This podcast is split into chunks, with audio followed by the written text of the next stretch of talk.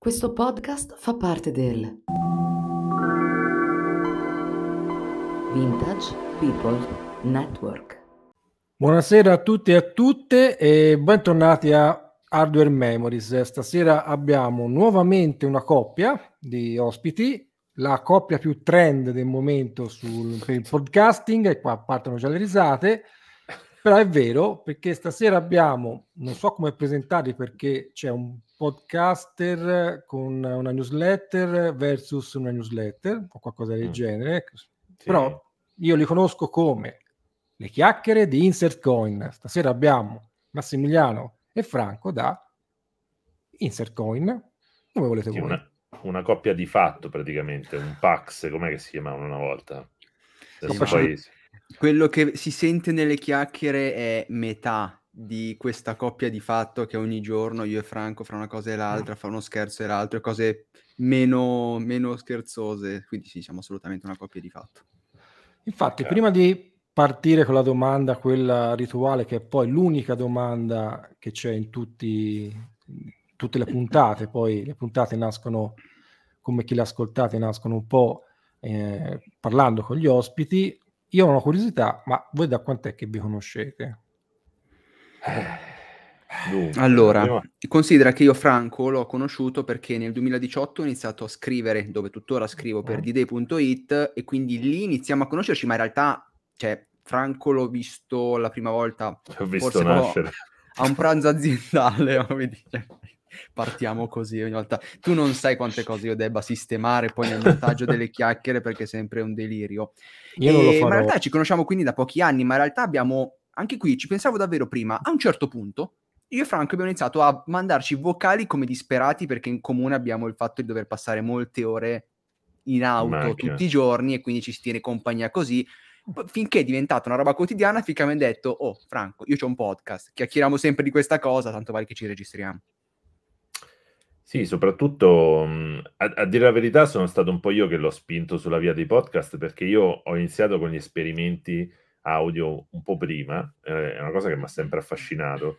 E per, per, per, ragioni strane, quelle che poi anni dopo ti chiedi, ma come è potuta succedere quella roba lì? Io ho messo il piedino in una radio privata di quelle piccole, no? Mm. E lì è partita, questo parlo di 13-14 anni fa, e lì è partita una passione smodata. Già all'epoca si parlava di podcast, già all'epoca feci un podcast con la radio, e chiaramente poi, chiedo scusa, nel tempo gli strumenti sono diventati più semplici. Infatti, poi ho detto a Massimiliano: dai, fai questo podcast. Lui era reticente, poi l'ha fatto e mi ha tirato dentro. Però è una cosa che faccio sempre con grandissimo piacere perché secondo me è proprio una cosa immortale, quella della radio nelle sue evoluzioni poi moderne, digitali, tra cui ci metto dentro anche il podcast. Quindi è come, è come vedere delle cose che si evolvono nel tempo, come alcuni pezzi di hardware di cui spesso parlate anche qui Hardware Memories, per cui cioè, ti trovi ancora oggi a giocare giochi nuovi che escono oggi per il Commodore 64, faccio un esempio su tutti, ed è incredibile, no? Infatti, motivo, uno dei motivi per cui mi sono sentito la possibilità di invitarvi è che mh, tra le vostre puntate avete affrontato l'argomento del retro gaming per quanto tra l'altro avete anche, e poi ne, ne, vorrei anche parlare, avete anche affrontato il discorso, ma se il termine retro fosse giusto o, giusto o sbagliato, perché effettivamente potre, potrebbe dare delle, delle limitazioni, delle, insomma, delle, dei, dei confini che forse non ha senso uh, che esistano, però prima di arrivare al cuore dell'argomento ho una curiosità, che è la curiosità che pongo a tutti gli ospiti di Hardware Memories qual è la vostra prima memoria hardware. Quindi, so se vuol partire prima Massimiliano. Io ti direi 4. che la prima memoria non sono purtroppo così giovane, nonostante tutti mi dipingano come un giovincello. Credo, allora, io con la memoria faccio schifo, ma se devo risponderti di cuore, sicuramente la mia prima memoria hardware è legata al Master System 2, che tuttora me lo porto appresso perché è rimasto lì per motivi familiari ed è l'unica console che come da 30 anni, 25 anni almeno. Quindi sicuramente per me quella roba lì e infatti ancora oggi quando vedo il Master System 2, ripeto, non l'1, è proprio una gioia, cioè quando, ad esempio, un personaggio che io continuo a cui, a cui, continuo a essere affezionato è Sonic, perché per me il Sonic è il Sonic The Hedgehog, The Hedgehog 2 per Master System, appunto. È quella roba lì, quindi sicuramente le prime memorie, perché ti dico le prime memorie? Perché ho questi ricordi molto sfumati ormai, chiaramente, di mio fratello, che è un pochino più grande di me, ha 5 anni più di me, e che magari al mat- sabato mattino che mi svegliava perché insieme col Master System giocavamo a un gioco di calcio, mi sembra World Soccer 90, può essere che fosse, mm. quindi l'hardware, per me il primo hardware è quella roba lì. E per me la cosa, cioè mettetevi comodi perché insomma, avendo qualche anno in più sulle spalle, allora il primo ricordo in assoluto è, ehm, lo so che vorreste essere comodi come lo sono io col mio pianoforte alle spalle sì. che stasera allora faccio, faccio, una puntualizzazione a casa di Franca Quini è splendida, credo vada sui 2 milioni, 3 milioni di euro, un bellissimo piano un cuci- una zona cucina apertissima e tre camerieri. Boh, continua. Mi, mi, milione più, milione meno.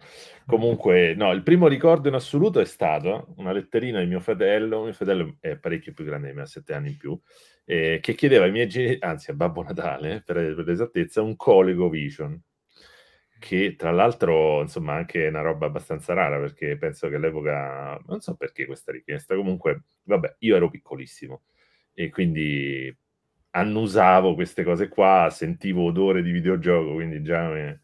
Poi in realtà eh, arrivò, e per la comunione di mio fratello, un Commodore 16, qua già siamo all'interno delle cose sfigate, no? che, che, hanno un po' contraddistinto tutta la mia infanzia videoludica, devo dire che non ce n'è stata una data...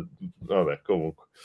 Commodore 16, poi eh, arrivò anche un Commodore 64, e qua devo fare una specifica, eh, posso parlare chiaramente di cose che oggi sarebbero perseguibili penalmente, credo, ma ormai la, l'azienda ha cambiato nome, mio padre po- poverino non c'è più, ma insomma mm. mio padre lavorava a un centro di formazione eh, dove eh, azienda parastatale, diciamo, quindi si sperperavano dei soldi, ogni tot anni eh, smaltivano il parco dei computer e li mandavano a macero.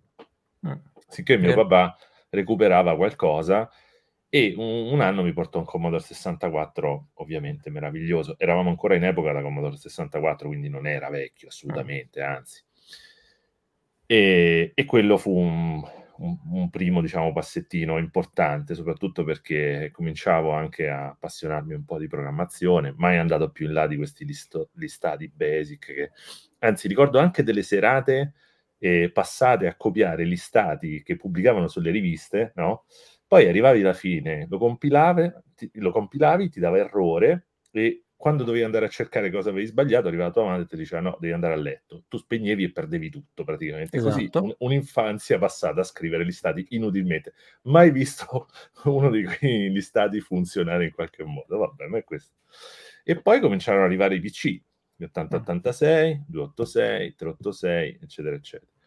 E, ehm, quindi vabbè, io poi eternamente da bambino ho sognato l'Amiga 500, l'ho chiesta in tutti i modi e maniere, non me l'ha mai comprata anche perché aveva un costo importante, finché arrivai al punto in cui acquistai un Sega Mega Drive e da lì presi un po' la strada delle console parallelamente al PC, ma insomma, comunque l'hardware l'ho, insomma, l'ho smaneggiato abbastanza, anche perché abbastanza giovane in epoca da scuole superiori ho cominciato a assemblarli, ho fatto un istituto tecnico industriale per cui eravamo lì dei nerdoni e quindi esperimenti vari, insomma da là poi dopo sono andato avanti, ho anche lavorato de- nei laboratori di negozi informatica per cui ci ho smacchinato veramente tanto.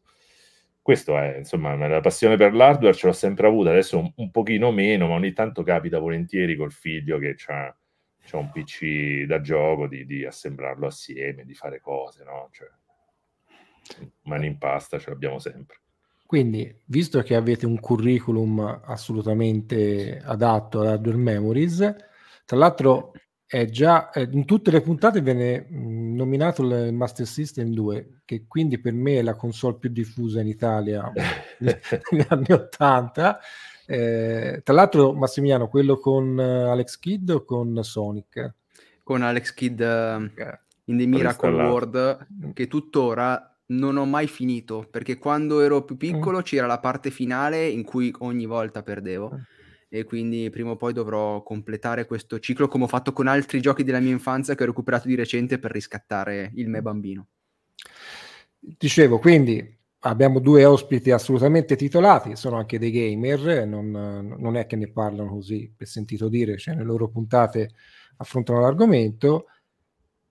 Quanto ancora dedicate, questa è una domanda, lo so che la risposta me la posso immaginare, quanto tempo ancora dedicate al retro gaming e soprattutto ha senso di parlare al retro gaming come concetto epistemologico del, nel vero senso del termine, cioè esiste un retro gaming?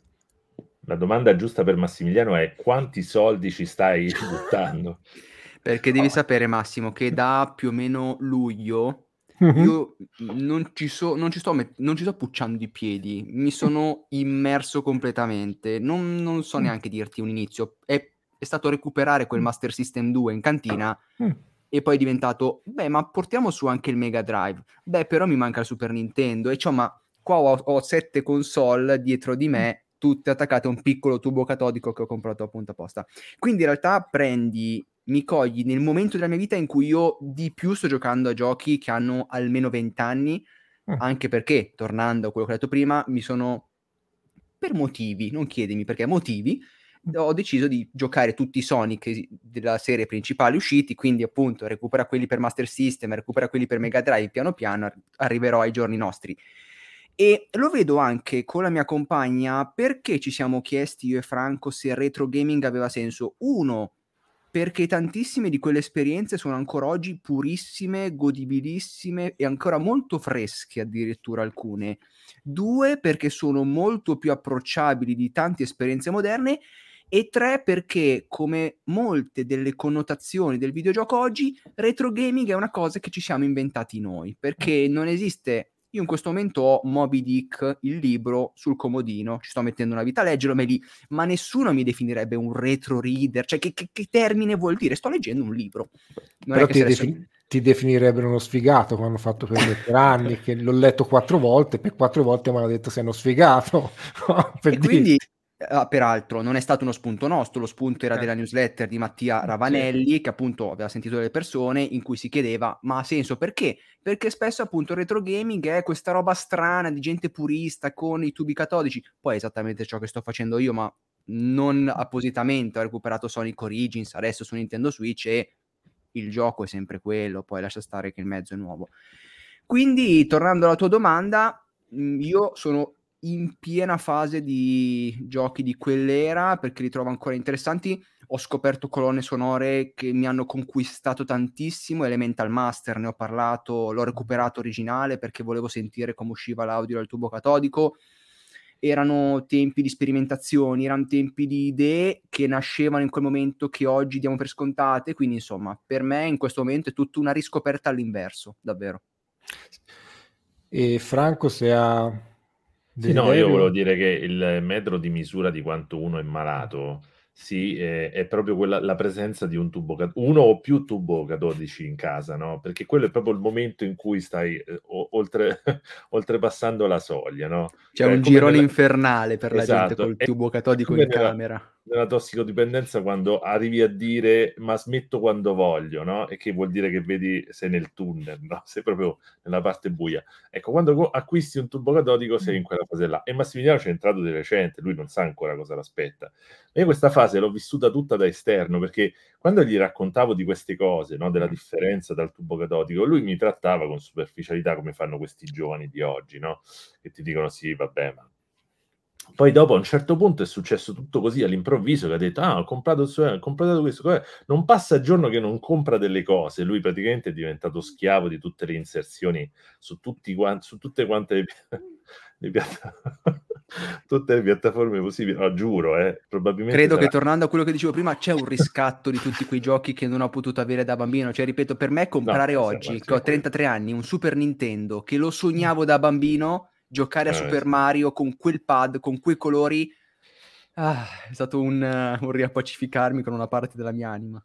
No, è quella roba lì, è colmare, diciamo, dei desideri. Infatti io ho pronta l'Amiga 500 che non ho ancora qui in casa per questioni di mm. spazio, ma è chiaro che quello è l'obiettivo finale, perché l'ho desiderata così tanto che la voglio, no? E quindi è chiaro, è, cioè, è un colmare dei desideri, diciamo, fanciulleschi che non hai potuto...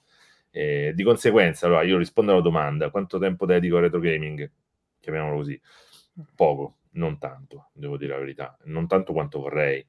Però, mh, ovviamente, quando, quando gioco un gioco di quel genere lì, lo voglio vivere, diciamo, nella maniera migliore possibile, per quello che ormai quasi schifiamo gli emulatori. Mm, al massimo, diciamo, vediamo di buon occhio queste console tipo analog, eccetera, che non fanno un'emulazione ma replicano proprio le CPU del tempo. Però ti dico la verità, cioè, mh, mm, non, mi, non, mi, soddisfa quella, quella roba lì. Cioè, anche il controller dell'epoca, con le sue spigolosità, con le sue con le sue reazioni, con i suoi rumorini no, che fanno i tasti, è parte del tutto, no? Cioè è come quando carichi un gioco sul Commodore, su Amiga, su quello che è, devi aspettare i tempi di caricamento, è una rottura di scatole, però è parte dell'esperienza anche quella roba lì. Quindi per me, per noi credo che siamo nel tunnel, diciamo, eh, vale quella cosa lì, sentire, no? Oggi tu hai un PC puoi fare quello che ti pare con, con uh, il DOSBox usato diverse volte no? per, per, avviare dei, dei, programmi, dei giochi dell'epoca, ma non è come avere un PC dell'epoca. Sembrerà stupido perché l'hardware sostanzialmente oggi è l'evoluzione di quella roba lì, ma non è la stessa cosa. Io ricordo questi IBM enormi che c'avevo a casa con la tastiera meccanica, con i microswitch, no? anche lì avventure testuali su cui passavo i pomeriggi col monitor nero-verde no? e clic, clac, clic, clac su sta tastiera Cos'è? Cos'è la meccanica. Ah, eh, infatti ho detto cos'è? Cosa sta succedendo? È la mia mente Chi sta che sparando? Sta... cosa sta succedendo? Quando è successo che la mia testa... La SWAT del retro gaming è intervenuta in casa di Franco. No, era per definire, no? Sì, sì, sì, sì, no, ma è esattamente quello. Cioè, io ricordo i pomeriggi tornato da scuola, ma anche in prima e seconda superiore, accendevo questo eh, robo enorme. Poi c'è stato tutto un periodo in cui addirittura avevo messo la scheda audio perché noi oggi diamo per scontato un sacco di cose. Ascoltavo una, una puntata di Hardware Memories proprio mm. in questi giorni e, e, si parlava di acceleratori eh, grafico, 3D, eccetera. Io me lo ricordo benissimo quel periodo. Noi diamo per scontato un sacco di cose adesso, ma la scheda audio era una roba per ricchi. la Sound Blast costava 250.000 lire per sentire l'audio. Uno diceva, no, 250.000 lire li spendo tutta la vita sulla scheda grafica, chi se ne frega dell'audio. E quindi e io mi ricordo che un, un amico di scuola, il più, ovviamente il più ricco, ovviamente oggi non come me che ho la casa da 3 milioni dietro, ma comprò la Sound Blaster e madonna, cioè eh, saprì un mondo e tutti eh, la prima volta che abbiamo visto abbiamo detto no, caspita, allora ha un senso anche l'audio cioè, no? esiste e, esiste anche l'audio, no? bellissima, una cosa meravigliosa e quindi una cosa che noi diamo per scontato oggi, come l'arrivo del 3D con le schede che si mettevano in parallelo a quella 2D, no? Cioè, e, noi, e noi continuiamo a dire, perché sono di Roma, per cui certi, certi termini sono un po' derivativi dal gergo, comunque dicevamo sblura, no? perché cioè, normalmente tu assistevi a questi giochi vedi come sblura, questo era il commento principale, perché l'effetto più impattante che avevano queste schede qui, voodoo, eccetera, era il blur delle texture, no? Esatto. Quindi invece di vedere i quadratoni facevano questo effetto che noi diciamo, vedi come sblura.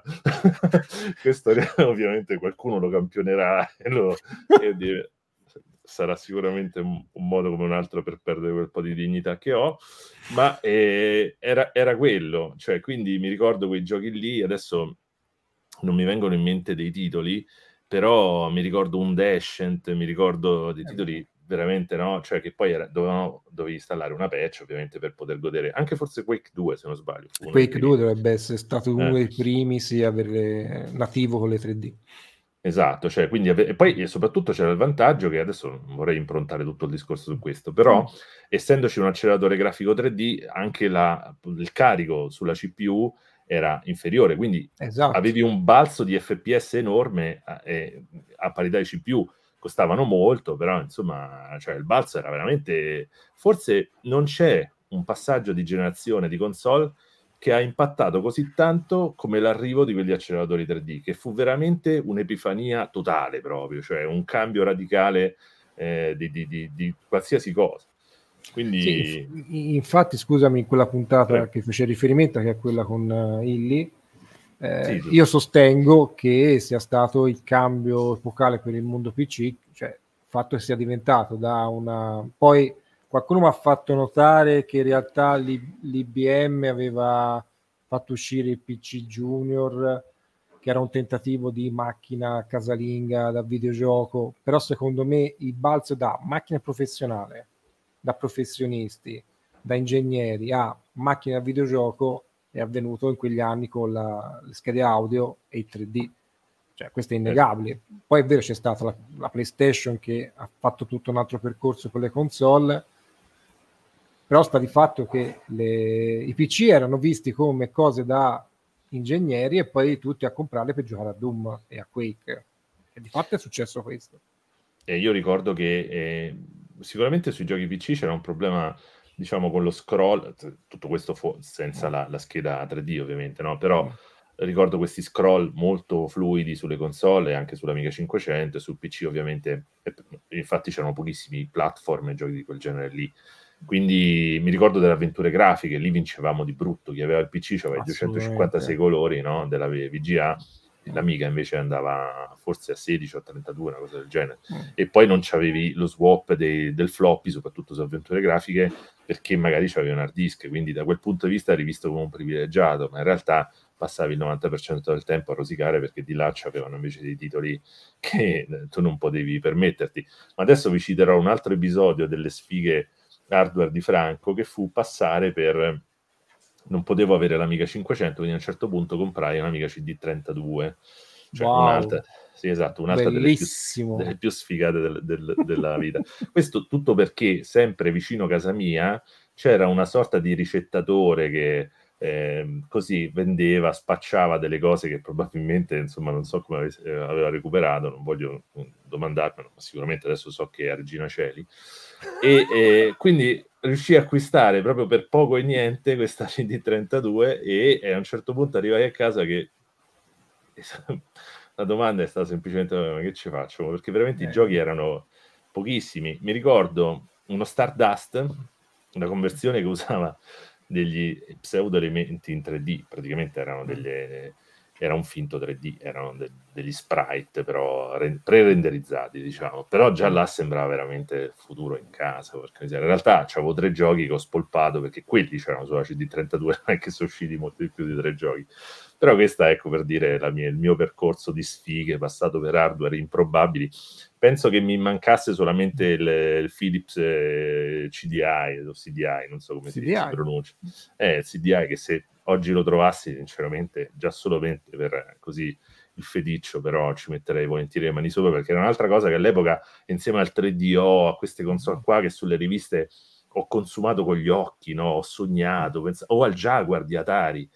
Cioè, io ricordo che le riviste ne parlavano veramente con una console fantastica. Io poi pensavo ai 64 bit, dopo ovviamente da grande ho scoperto che non, che non sarebbe mai esistita la console 64 bit, ma vabbè, all'epoca ci facevano credere questa roba qui. In realtà mi è capitato recentemente di vedere il, il Jaguar, è stata una grandissima delusione perché c'ha questo tasterino. No. cioè, ma poi, no. no. ho visto un video bellissimo anche di, di Dr. Gamer, sì. dove lui analizza veramente nei dettagli le console e in effetti Jaguar, insomma, fu un po' un po' una console non riuscitissima, diciamo. Però all'epoca, porca miseria, vedevamo poi titoli tipo, appunto, se non sbaglio, uscì anche Doom eh, sì. e titoli in 3D che su una console per noi all'epoca era veramente fantascienza. Poi vabbè, uscì PlayStation, ma, insomma, comunque era veramente una roba da sogno. Sì, il problema del Jaguar è stato uscire due anni di ritardo e si è sovrapposto alla PlayStation, e quindi vabbè, diciamo che il marketing Atari è un po' fallito in quel caso, marketing Beh. e sezione gestione ordini, perché insomma da 2 milioni di pre-order gli dai poche unità, sai come i clienti già allora erano abbastanza esigenti, cioè io ho pagato, la vorrei anche questa console, vederla Secondo me un po' di quelle sono finite nel mio ricettatore, per cui non, in realtà non sono, sono state, Atari le ha consegnate, ma non sono mai arrivate sul mercato. Sono, perché... sono affittate ai cinoceri. esatto, esatto, esatto.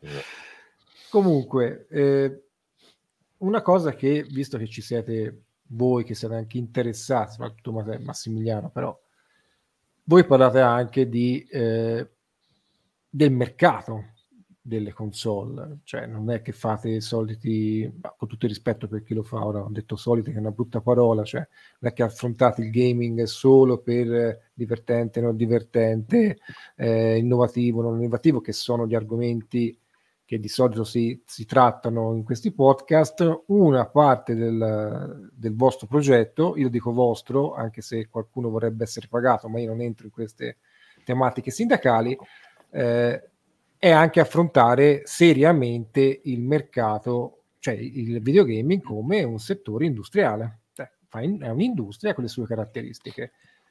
Perché voglio fare questa introduzione? Perché ultimamente il settore denota qualche fatica.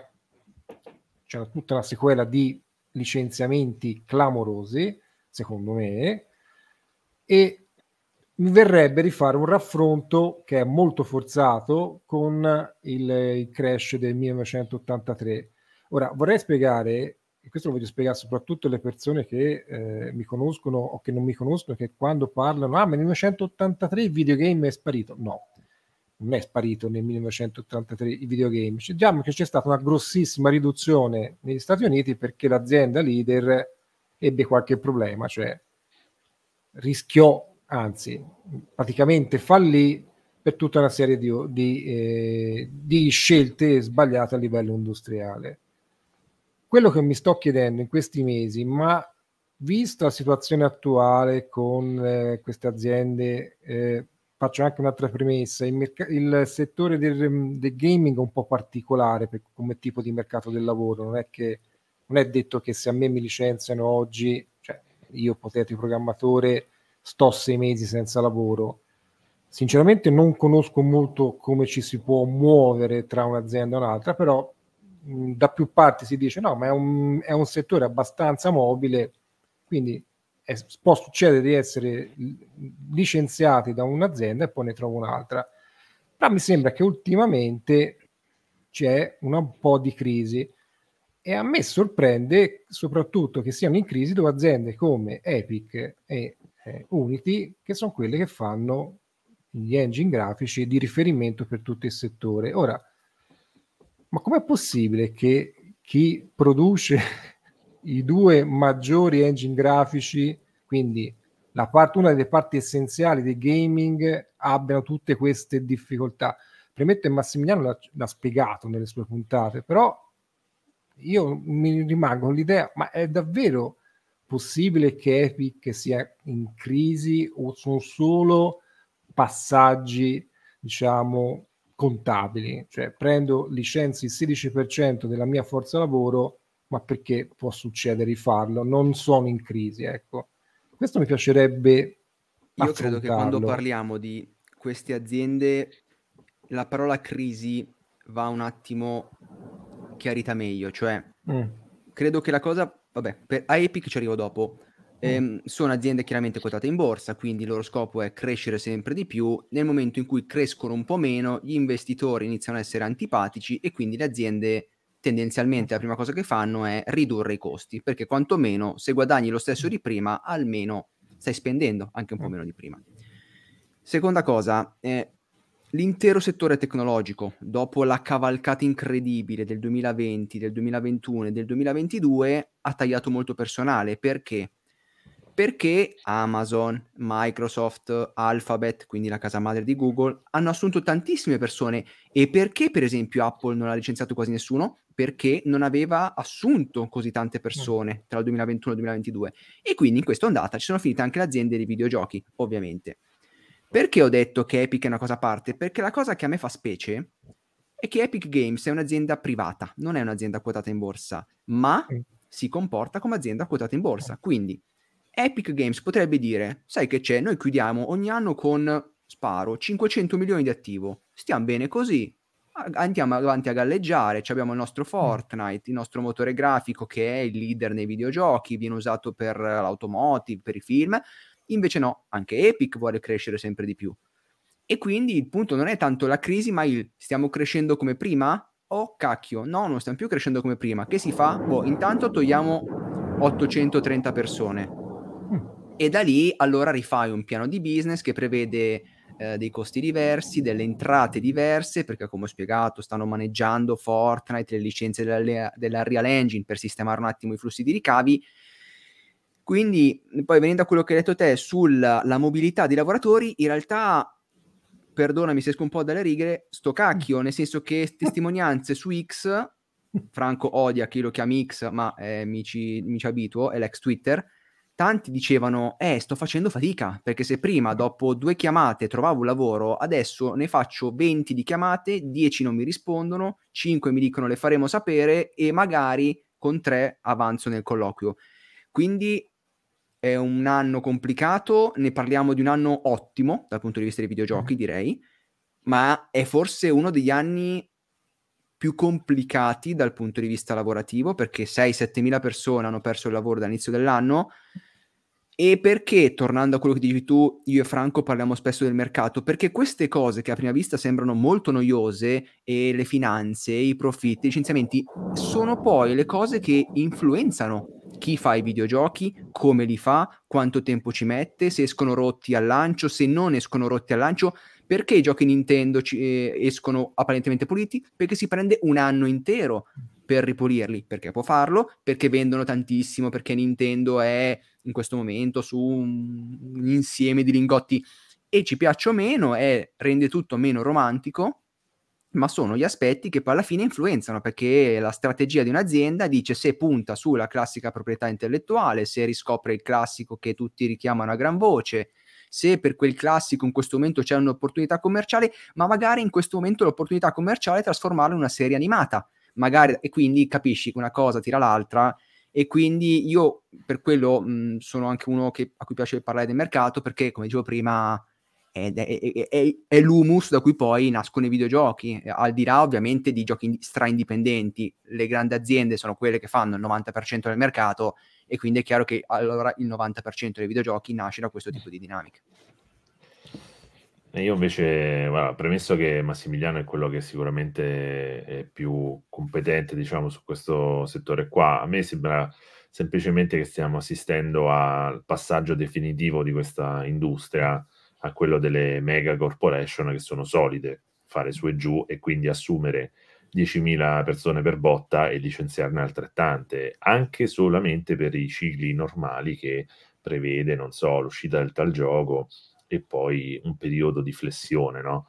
Però, cioè, pensate semplicemente al mondo, che ne so, bancario, con quanta facilità, a seconda degli andamenti di borsa, chiudono filiali, assumono e spesso e volentieri fanno dei tagli, ricordo quello recentissimo di Unicredit, quando stanno guadagnando di più in borsa, che uno dice, ma scusa, come è possibile? Fanno degli utili pazzeschi e siegano, eh, non so, il 4% delle comprese agenzie, eccetera perché c'è dietro la logica dell'investitore che non gliene frega niente se tu, tutto sommato stai andando bene, semplicemente vuole una crescita continua perché a quella crescita è legato il suo guadagno, no? aumento di valore delle azioni, eccetera. Per cui è una cosa che va oltre la logica aziendale che se vogliamo incarna Nintendo, come diceva Massiliano, è una logica prettamente azionistica, che se volete sta anche un po' rovinando il tutto perché continua a alzare tantissimo il tiro, tantissimo il livello, senza che nessuno glielo chieda. Perché a me sembra che il pubblico stia chiedendo sostanzialmente delle esperienze anche più contenute sotto un certo punto mm. di vista, e invece l'industria continua a pompare, a pompare, a pompare, a pompare, rischiando di, di finire gambe all'aria da un momento all'altro, a volte ci finisce pure, e però questo è, cioè, un sistema che si autoalimenta così. Tu prima, Un'altra... Massimo, scusa Vai. se ti interrompo, hai citato Vai. la crisi dell'83. Io sì. circa tre anni fa, non mi ricordo, mm. scrissi un articolo del genere, mm. cioè mi domandai con tutti i videogiochi che stanno uscendo, perché alla base della crisi dell'83, qua sintetizziamo, ci fu sì. una valanga di giochi spesso brutti, il valore dei videogiochi calò tantissimo, quindi tantissimi videogiochi non vennero venduti, scelte strategiche, eccetera. E quindi io qualche anno fa mi sono chiesto, ma non è che stiamo andando nella stessa direzione? Eh. Decine di migliaia di persone che ci provano, gente che guadagna 4 dollari e non ce la fa. Invece pare che ormai siamo, come dicono gli inglesi, too big to fail, ormai è troppo grossa sta cosa per... Poi giustamente tu hai detto, in realtà è fallita Atari e quindi non è che... Cioè, in Italia quasi non ce ne siamo accorti, in Giappone sicuramente se ne sono accorti no. molto meno. Però ecco, mi sono fatto quella domanda perché alcune connotazioni oggi esistono e a me fa impazzire che 40 anni dopo esistano ancora, magari è il 0,00% di probabilità che si finisca allo stesso modo, o magari che, come diceva Franco prima, una grande azienda finisce a, a gamba all'aria, perché alla fine siamo ancora quella roba lì. Siamo ancora siamo ancora, adesso ne parlo come se fossimo una grande mm. famiglia, nei videogiochi esistono ancora quei sistemi per cui anziché andare sulla stabilità, anziché riconoscere il lavoro degli sviluppatori, anziché capire cosa funziona, cosa no, è soprattutto un grossissimo mercato che continua a crescere e nel momento in cui cresce all'infinito, quando inciampi e cadi, è un bel casino per chi sta sotto. Infatti, poi c'è un altro evento, eh, lo so che eh, l'avete trattato, ritrattato, eh, secondo me quest'anno c'è stata l'acquisizione di, eh, da parte di Microsoft di Activision, eh, come poi l'ha chiamato Franco, non mi ricordo quell'altra azienda. Zing. Zing. Zing. Ora, tutti si sono anche nella mia bolla di Facebook, tutti a parlare di COD, non COD, a me sinceramente non è mai, inter- a parte non gioco a COD, quindi può darsi che per quello che me ne fregasse lo zero assoluto. Anche noi. Mm, infatti immaginavo. Eh, l'elemento di novità dell'acquisizione mi sembrava tutto il resto dell'impatto, cioè quindi, vabbè, per dieci anni ora ci hanno assicurato che COD sarà disponibile per tutti e noi democraticamente diremo grazie Microsoft, grazie Ubisoft e grazie a tutti quelli che ci, hanno, che ci permetteranno di giocare per dieci anni a COD. Ma eh, credo che eh, i gamer, cioè quindi il nostro universo in cui facciamo parte, per quanto può essere eh, abbastanza mh, difficile decifrare certe operazioni, e voi l'avete spiegato bene, però dovremmo, dovrebbero o dovremmo rifletterci su questo passaggio. Per me l'acquisizione che ha fatto Microsoft in realtà è epocale, perché da tecnico eh, sta ponendo, secondo me, altro che un piedone nel, nello streaming e soprattutto nel cloud come servizio da dare agli utenti finali e non, ho, e non, riesco proprio, so che è difficile far passare il messaggio alle persone che non sono così interessate a certe tematiche, però il fatto che questo settore stia affrontando una probabile crisi eh, fisiologica, chiamiamola così, c'è stato il Covid, un sacco di investimenti, poi il Covid si è, diciamo, eh, non dico imprigionato, però si è regolarizzato, è diventato una, una malattia endemica, quindi ora tra le malattie con cui affronteremo c'è anche lui, ce lo saluteremo, ce lo prenderemo, ce lo guariremo e tutti contenti. Era chiaro che dovesse calare un, una certa richiesta di, eh, di, gaming, quindi credo che fosse anche fisiologico prevedere che so, dopo due o tre anni certi numeri non ci sarebbero più stati. Poi non so neanche se questi numeri siano stati disattesi perché è sempre difficile eh, capire, cioè eh, valutare le valutazioni che si danno alle aziende, no? Quindi c'è la borsa, se la borsa va bene, va bene, se la borsa non ti dice che vai male, hai sbagliato, tanto il discorso è questo. Quindi dicevo, questa acquisizione di Microsoft non è che in realtà è sottovalutata. Cioè, mi sembra che nel momento in cui si è dato il contentino al popolo, molto romano, eh, da impero romano, pane circense, sì, COD ce l'avrete, tutti contenti e ci sia una grande mh, svista, non so come chiamarla, sugli impatti a medio termine. Giustamente, soprattutto Massimiliano ha detto più volte è difficile valutare quante persone, quanto sarà l'impatto del, cl- del cloud nel gaming, diciamo, domestico fra cinque anni, non mi ricordo che prospettiva facevi, ma mi sembra una cosa tipo fra cinque anni. Però io vedo proprio, non è proprio solo l'impatto dei gaming, ma il fatto di gestire il cloud come servizio a 360 gradi, perché a me sembra che una delle battaglie sia proprio quella, più che il gaming in se stesso. Non so se mi sono spiegato. No, no, ti più come un discorso tecnico più che. Guarda, eh, comincio io e eh, poi lascio mm. la parola a Massimiliano. Mm il sospetto che dietro questa operazione ci sia qualcosa che noi da fuori eh, non riusciamo a, a, vedere, a leggere bene, c'è tutto. Infatti noi abbiamo fatto quella puntata di chiacchiere chiedendoci, ma siamo sicuri che poi lo scopo era COD e non magari, nel caso nostro, eh, vabbè, l'abbiamo buttata su Zing e infatti a, ho saputo che a Redmond stanno ancora chiedendosi ma chi cazzo è? Vabbè, ma non è che abbiamo comprato l'azienda sbagliata. ma, chi, ma, chi, avete comprato? Teste che saltano. Ho saputo che la maggior parte dei licenziamenti che ha fatto Mario sono di, è un'azienda che fa ma, divani. Ma, quindi... ma, io volevo comprare King, che cos'è Zing? Vabbè. Vabbè. Comunque, detto questo, cioè, però esattamente come dici tu, cioè l'azienda queste mega corporation fanno piani a 20 anni, a 30 anni, a 40 anni, ma che ne sappiamo, noi soprattutto quando investono cifre del genere.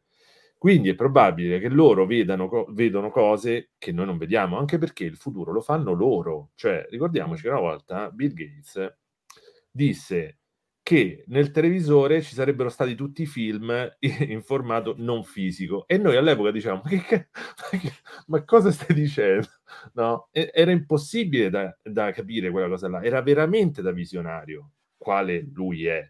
E poi sta roba è successa, ma è successa vent'anni dopo, porca miseria, cioè veramente quella è la sfera di vetro e forse hanno ragione a dire Bill Gates probabilmente uno che installa i chip col vaccino, perché sennò come fa a sapere queste cose?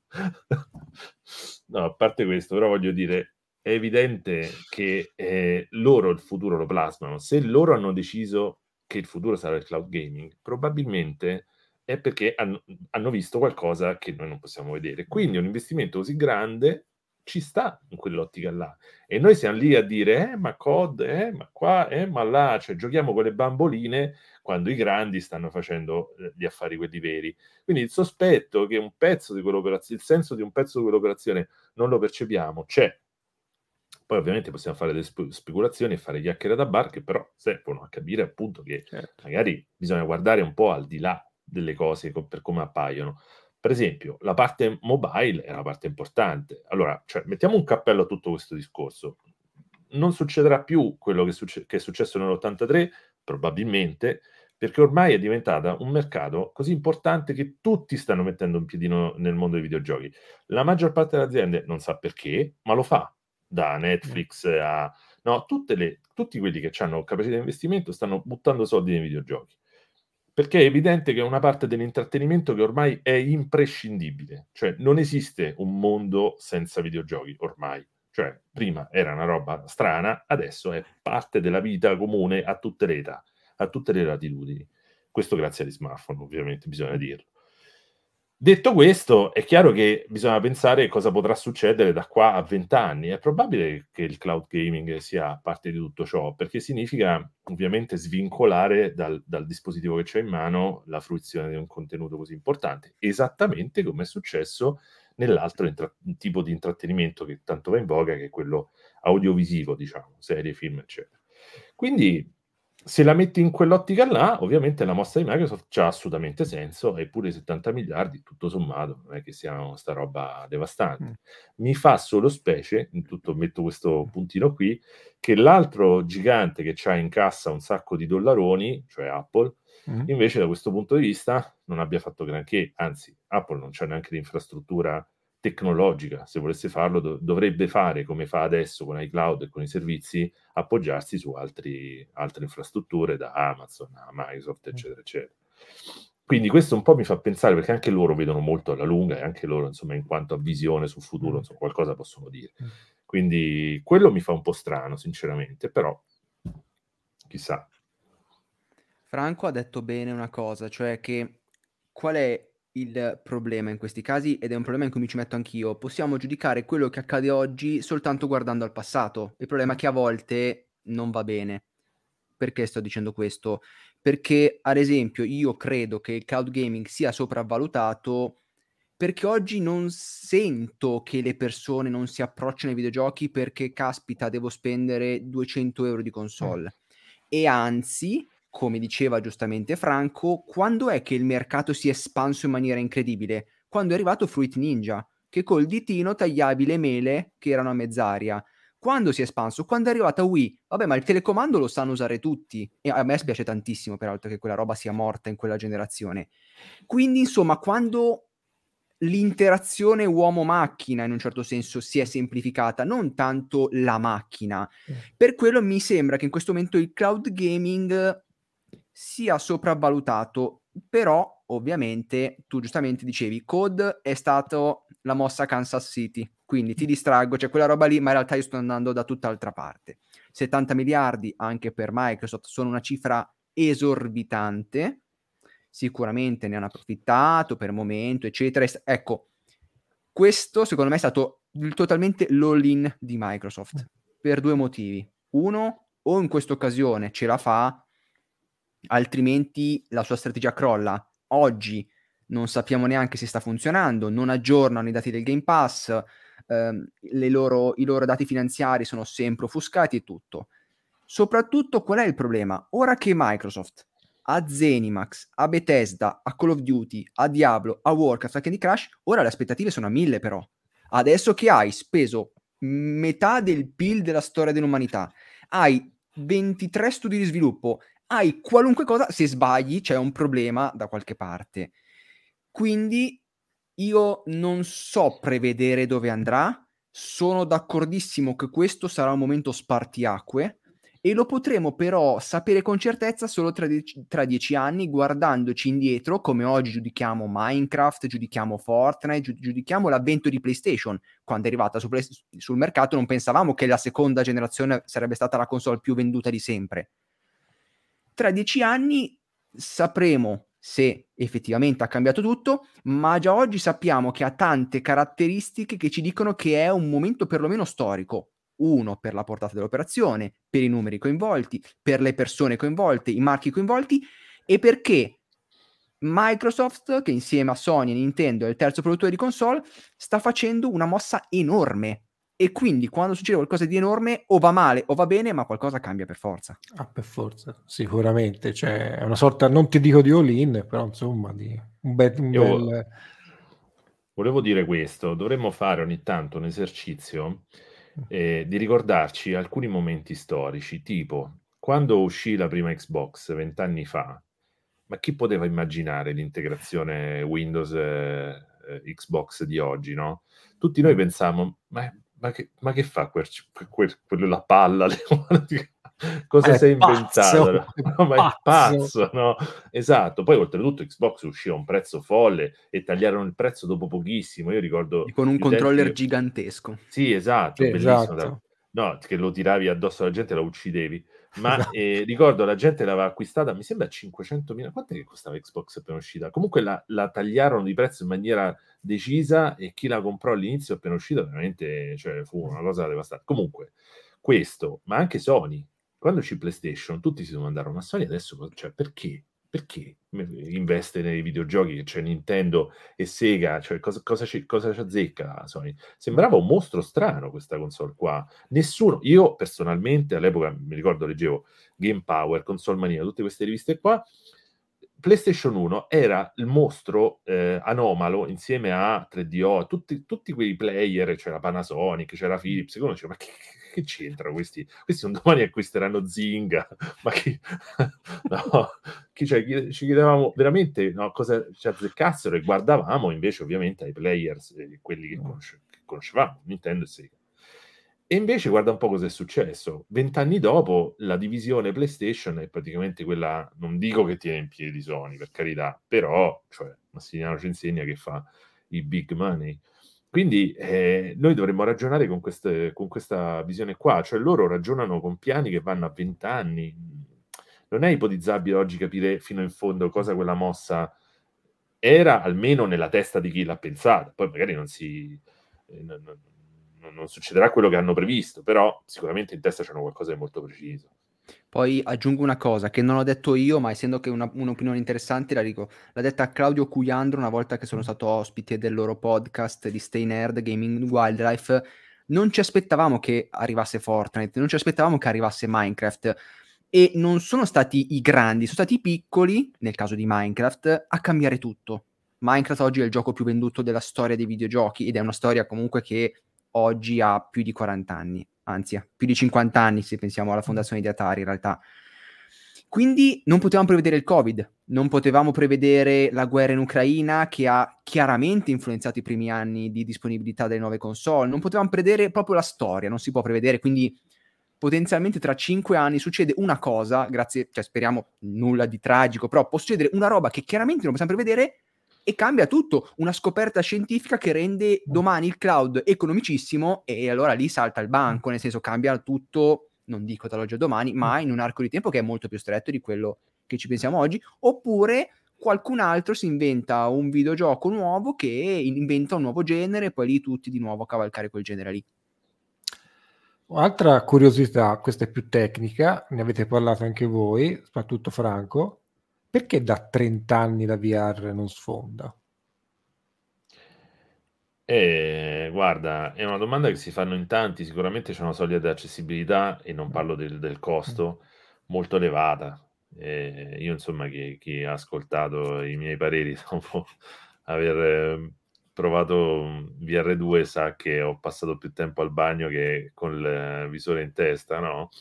O col secchiello vicino, insomma, ecco, dovrebbero magari mettere nella confezione anche un secchiello, un sacchetto per il vomito, perché... No, vabbè, allora, cioè, ci si abitua a tutto, eccetera, eccetera, però capisci bene che qua parliamo della bellezza dei giochi vecchi perché sono facilmente accessibili, un tasto e fai tutto, cioè al massimo devi capire se tra due tasti uno salti e uno meni o il contrario, no? Mm. E infatti per questo abbiamo così mm, tanto parlato bene di Cocoon, che è un gioco odierno che però fa di questo eh, sistema di gioco estremamente intuitivo, elementare, uno dei suoi punti di forza. E dall'altro lato abbiamo VR2 che ti richiede sei mesi di addestramento, quasi dovessi andare a fare la guerra, no? E, cioè, veramente per poter arrivare a dire cosa? ho giocato a Resident Evil Village in VR, minchia, cioè voglio dire, quante soddisfazioni che ci dà questo sistema che hai pagato solo 650 euro più il costo di acquisto, cioè quindi poi chi lo prova dirà giustamente, ma questo è il futuro, cioè, come fa a non sfondare questa roba qui che non ha rivali, cioè un, una sensazione di immersività così anche difficile da spiegare a parole che, eh, no? Però è un po' l'esperienza che fai a Luna Park e dici bellissima, me la porto a casa? No. Cioè, e quindi non so dirti se questa roba qua potrà mai sfondare, perché c'è di mezzo e la nostra testa, cioè non credo che potranno mai inventare qualcosa che superi questo ostacolo qua, perché siamo tutti differenti e a seconda di come sei fatto, proprio parlo di, di come vedi, se c'è qualche difetto di vista, se c'è qualche difetto in testa come me, eh, non, non, lo superi, non lo superi, punto. Quindi sei tagliato fuori, quindi non, cioè, la solita accessibilità di quella roba lì è data da potere d'acquisto, disponibilità di giochi, e mille altre cose e in ultimo il fatto che se sei fortunato ci riesci a giocare, se no no, fine. E non puoi saperlo prima, tra l'altro. Questo è il bello. Poi ci sono anche due cose. La prima è che il grosso limite che ha oggi, che ha avuto la VR e che probabilmente avrà in futuro, non riesci a mostrarla. Nel senso che non è se io prendo e metto su schermo un video del nuovo Super Mario, una persona lo vede e sa cosa aspettarsi, anche se non conosce i videogiochi, cioè capisce quella roba lì. Mm. La realtà virtuale, se non ti metti in testa il visore, non riesci a realizzare che tipo di esperienza ti viene venduta, ma allo stesso tempo nessuno la prova, cioè non puoi andare in un negozio di elettronica e trovi lì il caschetto da provare. Questo è un grosso limite e secondo me il secondo è che serve spazio per le esperienze più evolute, come un Half-Life Helix, per esempio, devi stare in piedi, devi muoverti e per tanti è un problema. Oltre al fatto che, come dicevamo, PSVR 2 sono 1200 euro per giocare a sta roba, uno dice, vabbè, magari ci penso un secondino, ecco. Cioè, anche se devo dire che, scusa mm. Massimo, ma eh, cioè, sul, sul, discorso movimenti, spazio, mm. là qualcosa si poteva fare, si è fatto, perché VR2 ti dà la possibilità di giocare in modalità seduto, ti costruisce un reticolo attorno, abbastanza contenuto e te la cavi. ma su tutto puoi prevedere un'evoluzione della tecnologia, tranne che sulla parte umana, che quella eh, non si può fare niente, cioè a meno che un domani inventino qualche chip che te lo ficchi in testa e risolvi il problema, magari un travel gum del, del futuro sotto pelle, dovremmo chiedere a Bill Gates. Esatto. Però, però tolta questa eh, evenienza qui, eh, cioè quella roba lì, t- guarda, tanti dicono dallo zenzero a cose strane, ridi voodoo, eccetera, ma tanti dicono che col tempo ti abitui. Oh, io ci ho provato, l'ho preso veramente come un lavoro, mezz'ora al giorno, eh, ma non ce l'ho fatta. Cioè, gli unici giochi che riesco a giocare sono quelli statici, dove c'è eh, tipo Moss, no? dove c'è mm. il personaggio che si muove, ma lo schermo è statico. Ma anche là, dopo mezz'ora, devo togliermi il visore, andare a prendere una boccata d'aria e comunque mi rimane questa sensazione piacevole di, di acido, di bile in bocca tutto il resto del giorno, no? Cioè, che non è piacevole. Ti fai del male, cioè, come, non so, boh, ubriacarsi, no? Così, per provare mezz'ora di gioco che hai pagato pure caro. Cioè, quindi, beh, qui verrebbe da dire, ma scusa, allora avete detto fino adesso che le aziende si muovono con una lungimiranza decennale, ma allora Sony che cacchio fa? Perché investe su questa roba qui?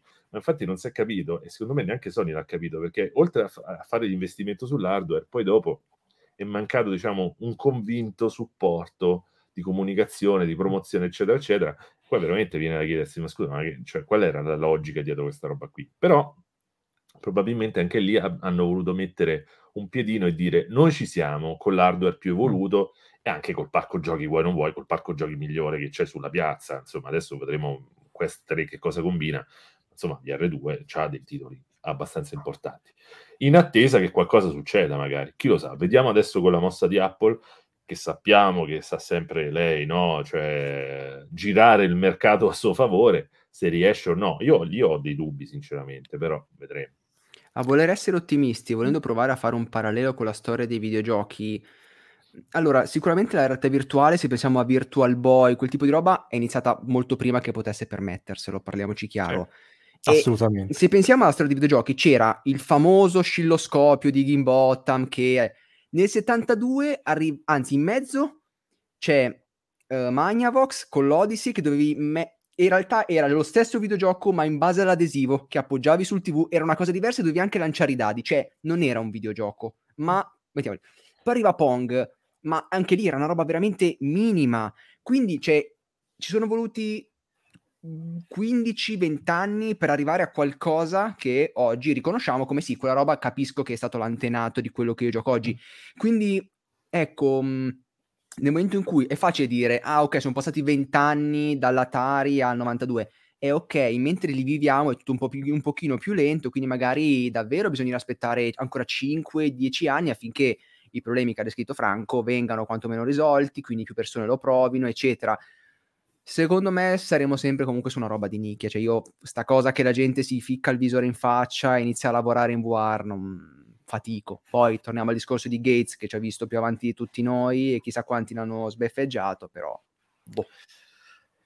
E mi è venuto durante la settimana perché pensavo alle domande da porvi questa domanda che è una provocazione. Tre aziende, Sony, Nintendo, Ubisoft. Chi non arriva al 2030? Ci eravamo fatta una domanda simile, mi, mi sembra, io Massimiliano. Io ho scelto queste tre, ma possiamo Scusa, cambiare candidati, eh? Nintendo, Ubisoft e... Sony, Nintendo e Ubisoft. Eh, vabbè, chiaramente ce n'è una che è messa peggio in questo trio. Io ti risponderei Ubisoft, cioè visto che stiamo facendo questo gioco, per un motivo sostanzialmente. Mm. Soprattutto Nintendo ha ormai dei personaggi troppo iconici per non riuscire a usarli anche al di fuori dei videogiochi. Cioè, se domani la nuova console di Nintendo va male, Super Mario è Super Mario. Cioè, ormai è talmente infilato nella testa dell'umanità che appunto ah, diventa un parco a tema. sauditi. Sony forse non ha personaggi così forti come quelli di Nintendo, ma ormai anche PlayStation fatico. Ma... Invece Ubisoft ripeto, stiamo veramente parlando sì. di quasi stiamo scommettendo sul destino, però se devo scegliere una di quelle, dico Ubisoft, uno perché in questo momento è quella che è un pochino più ballerina, nel senso che un, gio- un gioco va eh, bene, sì. due vanno male, un altro è, poi per Franco vanno tutti bene, Just Dance in primis, però che Dio che ti Infatti, devo dire. Ma a me mi ferite quando dite questa cosa, comunque vai avanti, vai avanti, finisci. Però guarda, ecco, se vuoi ti allargo la domanda e ti dico che entro il 2030 secondo me Ubisoft se l'ha già comprata qualcuno. Microsoft almeno si riprende anche i diritti. No, secondo me o i cinesi o i sauditi, però qua stiamo speculando tantissimo. I sauditi hanno già il 7% del Nintendo, giusto? Ma infatti no. io oh, guarda, no, non, l'avevo, non, l'avevo, non l'avevo previsto, ma vabbè, forse perché è il periodo storico attuale viviamo, ma questo impatto uh, di alcune realtà geopolitiche, passatemi il termine così almeno rimango nel vago, è una novità però nel videogaming.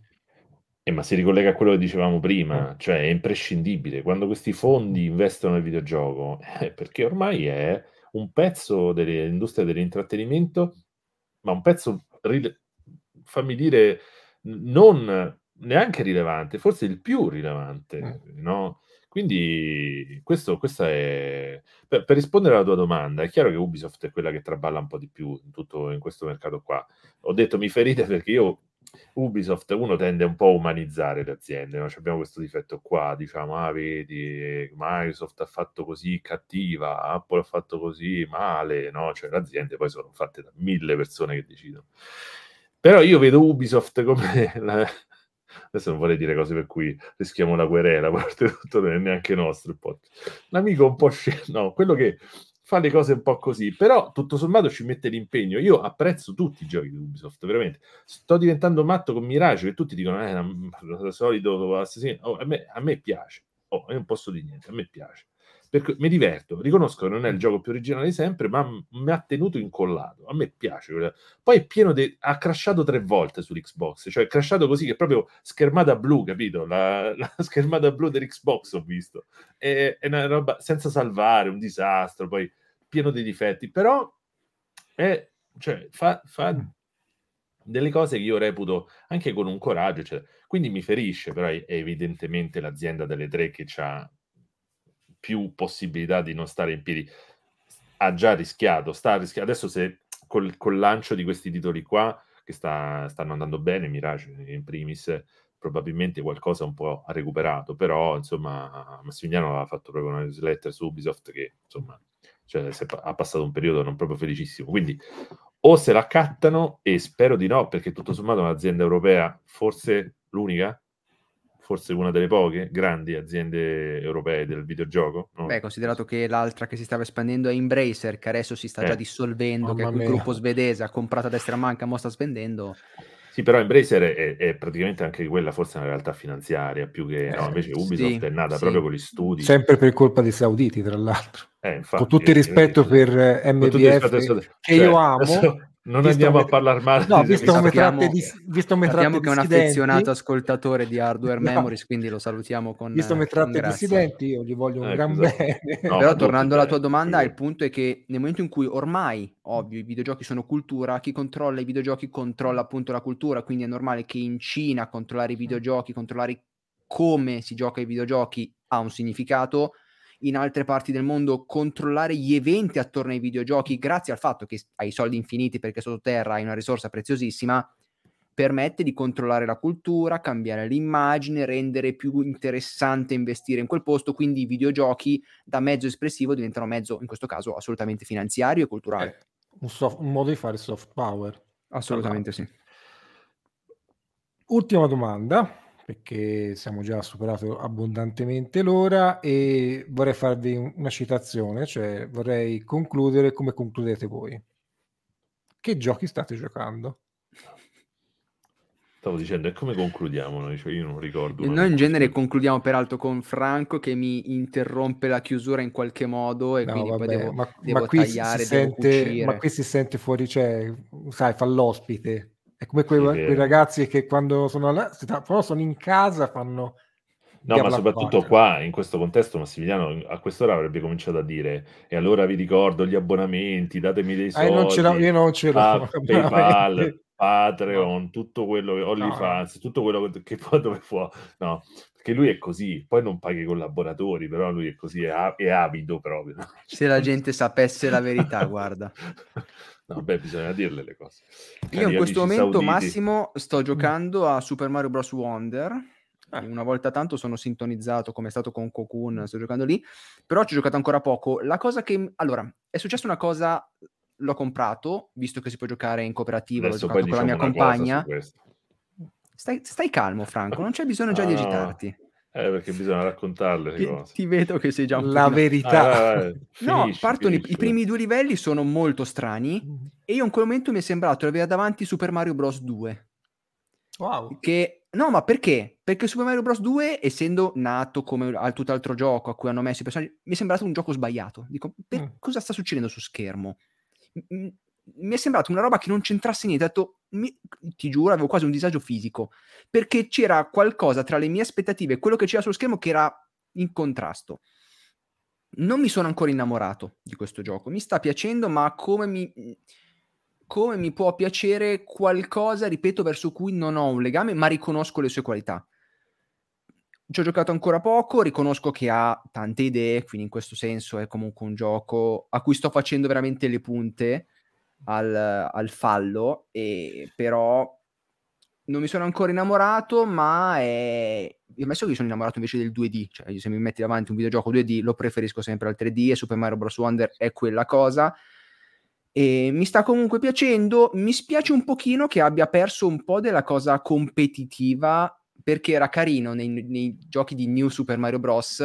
fondamentalmente dare fastidio ai tuoi compagni, prenderli e lanciarli in giro, saltargli in testa e farli cadere. Questa cosa purtroppo non c'è più in questo, l'hanno reso, cioè non, non interagiscono proprio tra di loro i personaggi su schermo, però riconosco che è un gioco straordinario, ecco bisogna raccontare com'è successa questa cosa di Wonders perché eh, adesso no, cioè perché qua se passo sempre io per essere quello che no, allora vedo la promozione di Media World che insieme al gioco regala il, il pupazzetto da 30 cm di Yoshi o Mario e dico Massina ah, cioè capisci cosa sta succedendo? Devo andare a comprare e parto da Biella per andare a Milano a comprare a Media questa roba qua. E lui mi dileggia, no? Con quel suo fare saccente che ha da trentenne col pelato con la barba, no?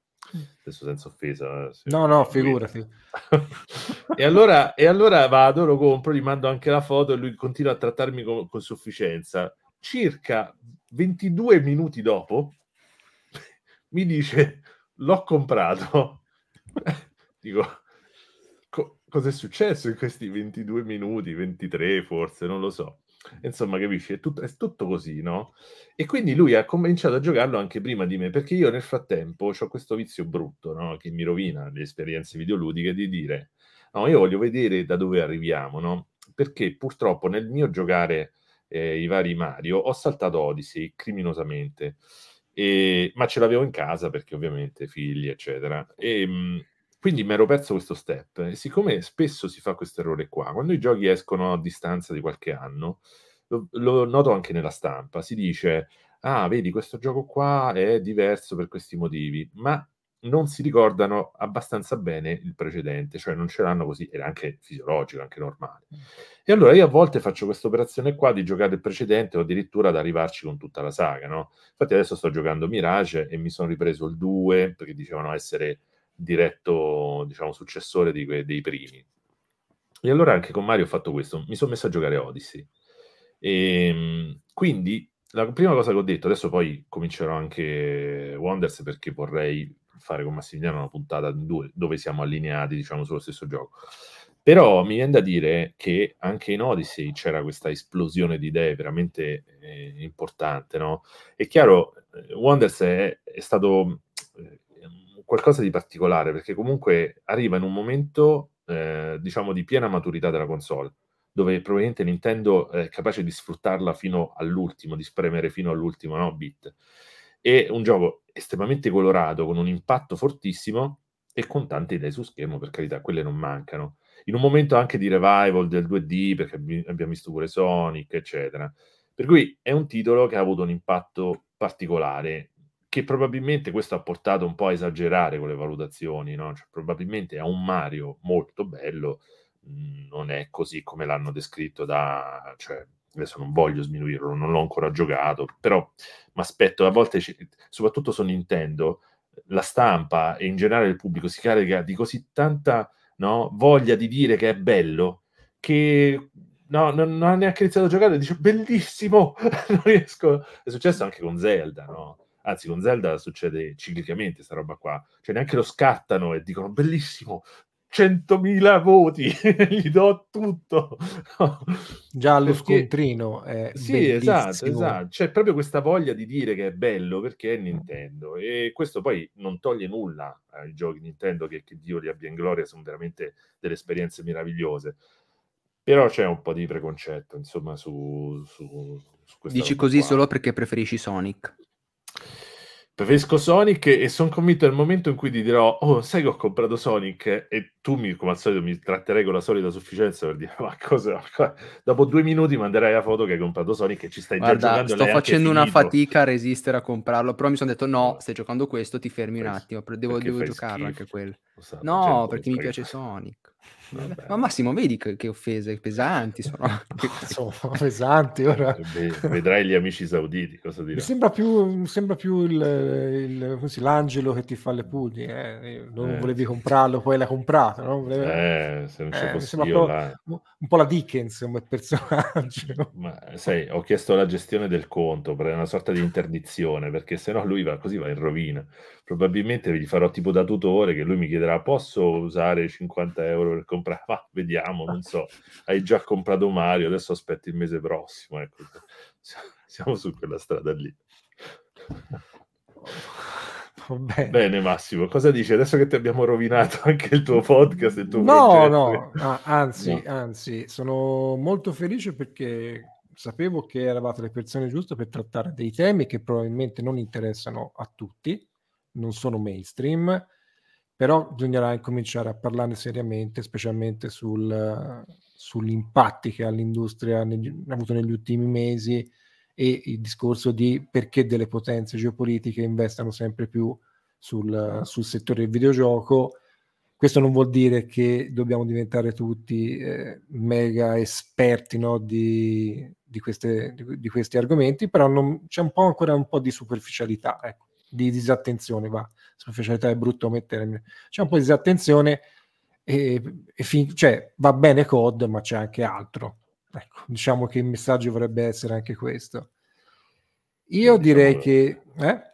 No, sto, sto aggiungo solo questo, diciamo che non, non è che c'è, c'è, tanta confusione, eh? cioè, adesso la, la vulgata intende il videogioco come quell'esperienza smartphone che, che diciamo coinvolge i ragazzi più giovani, i bambini piccoli, li fa spendere dei soldi, quindi videogioco uguale Fall Guys, sì. Fortnite, tutta quella roba lì. Quindi è il male perché i ragazzini stanno attaccati allo smartphone, no? Quindi sì, c'è ancora tanto, tanto, tanto da fare in quanto a divulgazione, informazione e cultura. E siamo messi ancora non proprio così bene, dai. Io direi che stasera l'abbiamo fatta, il nostro piccolo. Assolutamente. Come, come Hardware Memories, siamo un podcast nuovo, però diciamo che abbiamo delle posizioni ben chiare. D'altra parte, la fortuna di avere un museo dietro ti rende anche più, cioè, più, devi essere più attento al lato culturale della cosa. Io vi invito al museo, se mai capite da queste parti, volentieri, volentieri. e vi ringrazio perché mi ha fatto molto piacere avervi qui. Spero che vi siate eh, divertiti.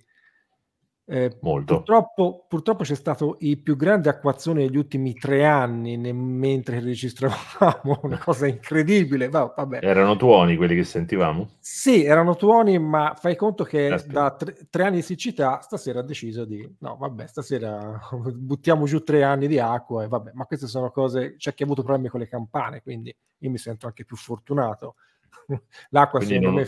non, non, uscirai più di casa insomma, per tre giorni. No, non è quello che mi sarebbe piaciuto più non dover lavorare troppo in, in, in editing, però vabbè, lo vediamo. Vi ringrazio ancora. Grazie a te. Eh, spero che siate stati bene, pass- di aver passato un'ora e un quarto divertendosi e parlare di cose interessanti. E come faccio sempre, salutiamo Massimiliano, salutiamo Franco, a una Ciao, prossima. Massimo, e grazie. saluto gli, i nostri ascoltatori, le ascoltatrici, assemblati e assemblatori. Ciao. Ciao, Ciao a tutti.